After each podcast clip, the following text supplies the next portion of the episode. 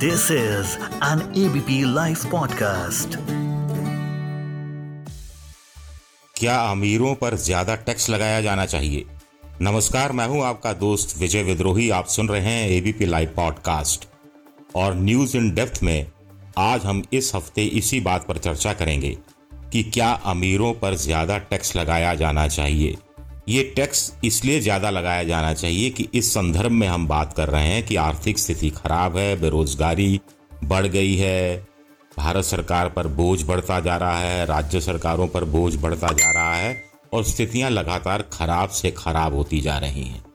एक दूसरी वजह यह है कि दुनिया में बहुत सारे अमीर लोग हैं, बहुत सारे अरबपति लोग हैं जिन्होंने कहा है कि हमसे सरकार को ज़्यादा टैक्स लेना चाहिए, जिसमें वॉरेन बफेट है। वॉरेन बफेट ने तो पिछले बारह साल में तीसरी बार कहा है।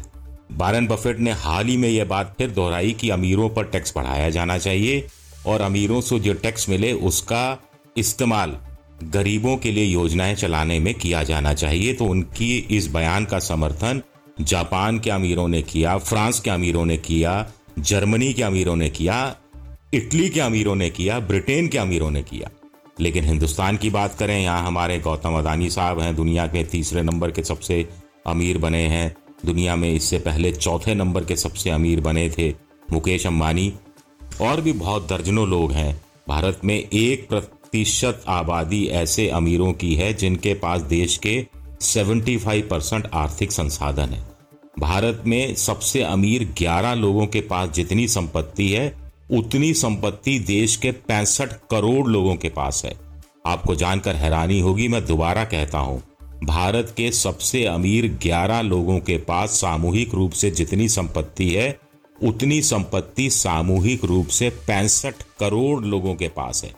यानी पचास परसेंट लोगों के पास जितनी संपत्ति है उतनी संपत्ति अकेले ग्यारह लोगों के पास है। तो जहां इतनी आर्थिक असमानता हो वहां पर तो जरूरी हो जाता है कि अमीरों पर टैक्स लगाया जाए, बढ़ाया जाए। टैक्स लगता है, उसको बढ़ाया जाए और ज़्यादा बढ़ाया जाए, उनको आगे बढ़कर देना चाहिए। अब गौतम अडानी साहब या फिर मुकेश अंबानी या कोई दूसरे बड़े कितना दान करते हैं। हमारे यहाँ अजीज प्रेम जी दान करते हैं, इंफोसिस वाले जो हैं वो दान करते हैं और भी कुछ लोग दान करते हैं, लेकिन दान देने की आकार उतना नहीं है। बिल गेट्स दुनिया भर में अपनी वाइफ के साथ मिलकर उन्होंने एनजीओ खोला था। उनके दान की हम मुकाबला नहीं कर सकते, एक बात यह है। लेकिन गौतम अडानी तीसरे नंबर के अमीर हो गए हैं। उनकी संपत्ति दस पॉइंट नौ लाख करोड़ रुपए हो गई है। पहले नंबर पर एलन मस्क हैं जिनकी संपत्ति बीस पॉइंट शून्य आठ लाख करोड़ है। दूसरे नंबर पर जेफ बेजोस हैं जिनकी संपत्ति बारह पॉइंट एक छह लाख करोड़ है। मुकेश अंबानी की संपत्ति सात पॉइंट तीन पाँच लाख करोड़ है और वो ग्यारहवें स्थान पर हैं। बिल गेट्स भी इसमें आसानी से आ सकते थे, लेकिन बिल गेट्स ने मिलिंडा फाउंडेशन में बहुत पैसा दे दिया। वॉरेन बफेट भी इसमें आ सकते थे, लेकिन वह भी बहुत दान पुण्य करते हैं। हमारे यहाँ दान पुण्य से मतलब यही निकाला जाता है कि मंदिर का अपने पुनरुद्धार करा दिया या नई मूर्ति स्थापित कर दी या वहाँ कुछ सोना जाकर वो अर्पित कराए, लेकिन इससे तो गरीबों का भला नहीं होगा। दूसरी खबर इसके साथ साथ है कि मुकेश अंबानी ने दुबई में छह सौ चालीस करोड़ का एक बहुत शानदार आलीशान फ्लैट खरीदा है, जो सबसे महंगा फ्लैट बताया जा रहा है। अब इसके बीच में तीसरी खबर है जिसके बारे में मैं आपका ध्यान दिलाना चाहता हूं, जिसके लिए आज मैं न्यूज़ इन डेप्थ कर रहा हूं, कि भारत में नेशनल क्राइम रिकॉर्ड ब्यूरो हर साल क्राइम के आंकड़े जारी करता है और उसका कहना है कि भारत में दिहाड़ी मजदूरों की जो आत्महत्या की दर है वो लगातार बढ़ रही है। भारत में पिछले साल जितनी आत्महत्याएं हुई उसका पच्चीस पॉइंट छह परसेंट दिहाड़ी मजदूरों ने आत्महत्या की, यानी हर चौथा आत्महत्या करने वाला व्यक्ति दिहाड़ी मजदूर है। तो ये त्रासदी से कम नहीं है भारत देश के लिए। कुल मिलाकर एक लाख चौंसठ हज़ार तैंतीस आत्महत्या हुई दो हज़ार इक्कीस में और इसमें से बयालीस हज़ार चार आत्महत्या दिहाड़ी मजदूरों की हुई। इससे पिछले साल में जाएं, दो हज़ार बीस में जाएं, तो बीस में एक लाख तिरेपन हज़ार बावन कुल आत्महत्या दर्ज की गई थी, जिसमें दिहाड़ी मजदूरों की संख्या सैंतीस हज़ार छह सौ छियासठ थी। यानी चौबीस पॉइंट छह परसेंट। दो हज़ार उन्नीस में कोविड काल से पहले एक लाख उनतालीस हज़ार एक सौ तेईस आत्महत्या हुई, जिसमें से बत्तीस हज़ार पाँच सौ तिरसठ आत्महत्या दिहाड़ी मजदूरों ने की। ये तेईस पॉइंट चार परसेंट था, जो अब बढ़कर पच्चीस पॉइंट छह परसेंट हो गया है, यानी दो परसेंट के आसपास बढ़ गया है।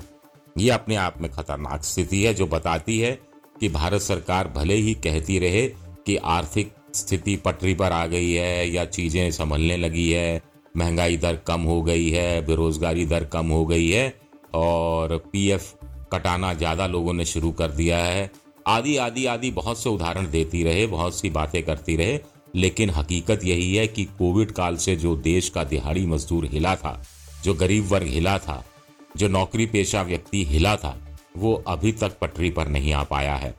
देश में आज भी तीन हजार से ज़्यादा लोग बेरोजगारी के कारण आत्महत्या कर रहे हैं, यानी करीब करीब मोटे तौर पर माने तो हर दिन करीब दस बेरोजगार आत्महत्या कर रहे हैं। ये किसी भी लोकतांत्रिक देश के लिए अच्छी बात नहीं है। उधर किसानों के लिए कहा जाता रहा कि दो हज़ार बाईस तक किसानों की आमदनी दुगनी कर देंगे।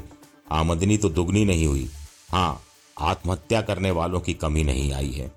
पिछले साल भी दस हज़ार आठ सौ इक्यासी दस हज़ार आठ सौ इक्यासी ऐसे लोगों ने आत्महत्या की जो कृषि क्षेत्र से जुड़े हुए थे।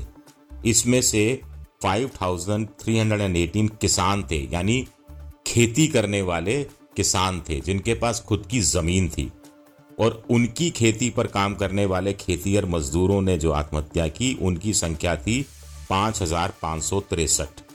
तो ये संख्या भी पिछले दो तीन सालों में थोड़ी सी बढ़ी है, जो अपने आप में एक खतरनाक संकेत है। सबसे बड़ी बात है कि नेशनल एवरेज, जो आत्महत्या करने का जो राष्ट्रीय औसत है, वो दो हज़ार बीस के मुकाबले दो हज़ार इक्कीस में सात पॉइंट सत्रह परसेंट बढ़ता है, लेकिन दिहाड़ी मजदूरों की आत्महत्या करने का जो परसेंटेज है वो दो हज़ार बीस के मुकाबले दो हज़ार इक्कीस में ग्यारह पॉइंट बावन परसेंट बढ़ता है। अब ऐसे में बड़ा सवाल उठता है कि जिन्हें नाज है हिंद पर वो कहाँ है? जो राजनीतिक नेता हिंदू मुसलमान करने पे लगे हुए हैं उनको क्या ये आंकड़े दिखाई नहीं देते? जो पिछले आठ सालों से सत्ता में हैं और बड़े बड़े वादे करके सत्ता में आए थे, उनको क्या ये आंकड़े दिखाई नहीं देते? जो राजनीति बदलने की ख्याल से संकल्प लेकर राजनीति में आए थे, मैं अरविंद केजरीवाल की तरफ इशारा कर रहा हूँ, उनको क्या ये आंकड़े दिखाई नहीं देते? जो भारत जोड़ो यात्रा पर निकलने की सोच रहे हैं उनको क्या ये आंकड़े दिखाई नहीं देते? संसद को क्या ये आंकड़े दिखाई नहीं देते? संसद में इसमें बहस क्यों नहीं होती? विपक्ष संसद से बाहर सड़क पर इसको लेकर आंदोलन क्यों नहीं करता? जनता क्यों विपक्ष से नहीं जुड़ती? विपक्ष क्यों जनता से नहीं जुड़ता?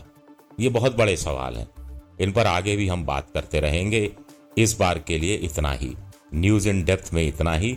अब अपने दोस्त विजय विद्रोही को इजाज़त दीजिए और सुनते रहिए ABP live podcast. This is an ABP live podcast.